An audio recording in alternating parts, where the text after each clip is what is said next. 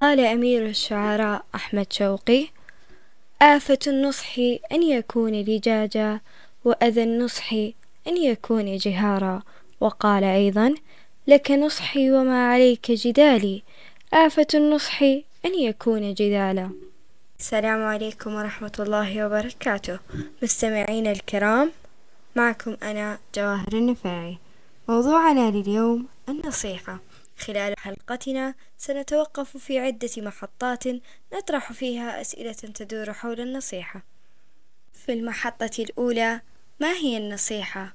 النصيحة هي إرادة الخير للمنصوح بفعل ما ينفعه أو ترك ما يضره أو تعليمه ما يجهله ونحوها من وجوه الخير، ولذلك جعلها النبي دينا وجعلها من حقوق المسلمين فيما بينهم. يقول النبي صلى الله عليه وسلم: الدين النصيحة. قالوا: لمن يا رسول الله؟ قال: لله ولكتابه ولرسوله ولعامة المسلمين. وهذا يقودنا لسؤال المحطة الثانية: لمن تكون النصيحة؟ تكون النصيحة أولا لله، وتكون بأداء واجباته على أكمل وجه ووصفه بجميع صفات الكمال والجلال، وتنزيهه عن جميع النقائص وتجنب معصيته. ثانيا، النصيحة لكتابه، وتكون بصور متعددة مثل الإيمان والعمل به والتأدب بآدابه. ثالثا، النصيحة لرسوله الكريم صلى الله عليه وسلم، وتكون بمحبته واتباعه ظاهرا وباطنا، ونصرته حيا وميتا، ومعاداة من عاداه. رابعا، النصيحة لأمة المسلمين، وهي بتصديقهم فيما أخبروا وتذكيرهم بما غفلوا عنه وإرشادهم لما فيه الخير في الدين والدنيا. خامسا، النصيحة لعامة المسلمين، بأن تحب كل فرد من أفرادهم ما تحب لنفسك، وتكره لهم ما تكره لنفسك. يقول تعالى: إنما المؤمنون إخوة. ويقول عليه الصلاة والسلام: لا يؤمن أحدكم حتى يحب لأخيه ما يحب لنفسه. بعد أن تعرفنا على النصيحة ولمن تكون، يجب أن يكون هناك أسلوب لكي نأمر بالمعروف أو ننهى عن المنكر الذي نراه. إذن سيكون سؤالنا في المحطة الثالثة: ما أسلوب النصيحة؟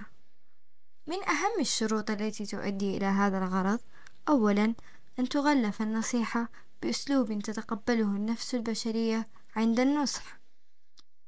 ثانيا، الكتمان والسرية، لأنه من الخطأ أن يكون النصح بشكل علني، وكما قال الإمام الشافعي: تعمدني بنصحك في انفرادي، وجنبني النصيحة في الجماعة، فإن النصح بين الناس نوع من التوبيخ لا أرضى استماعه، وإن خالفتني وعصيت قولي فلا تجزع إذا لم تعط طاعة.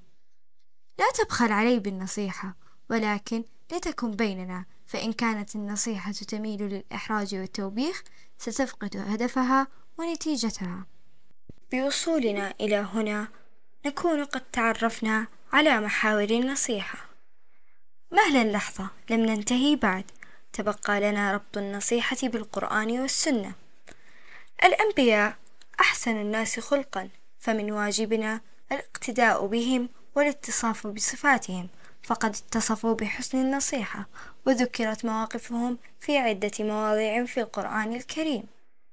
أولا، النبي نوح عليه السلام، كقوله تعالى: أبلغكم رسالات ربي وأنصح لكم وأعلم من الله وأعلم من الله ما لا تعلمون. والنبي صالح عليه السلام، كقوله تعالى: فتولى عنهم وقال يا قوم لقد أبلغتكم رسالة ربي ونصحت لكم ونصحت لكم ولكن لا تحبون الناصحين. والنبي شعيب عليه السلام، كقوله تعالى: فتولى عنهم وقال يا قوم لقد أبلغتكم وقال يا قوم لقد أبلغتكم رسالات ربي ونصحت لكم ونصحت لكم فكيف آسى على قوم كافرين. في الختام، لن يخلو أي مجتمع من محتاجي النصائح، ولا تظنن رفض القبول بالنصيحة النهاية، كما قال النبي صلى الله عليه وسلم: من رأى منكم منكرا فليغيره بيده، فإن لم يستطع فبلسانه، فإن لم يستطع فبقلبه، وذلك أضعف الإيمان. بمعنى أن النصيحة واجبة، ولكن ليس شرطا أن يهتدي المنصوح، فإن الهداية بيد الله ويؤتيها من يشاء، فربما قمت بنصح شخص لا خير فيه، كما في قول عمر بن الخطاب رضي الله عنه: لا خير في قوم ليسوا بناصحين، ولا خير في قوم لا يحبون النصح. لا تفقد الشغف في نصح الآخرين، فمجتمعنا في حاجة ماسة للنصح والنصيحة، كون شبابه أكثر عرضة للوقوع في الشبهات والكبائر. ودمتم في رعاية الله جميعا.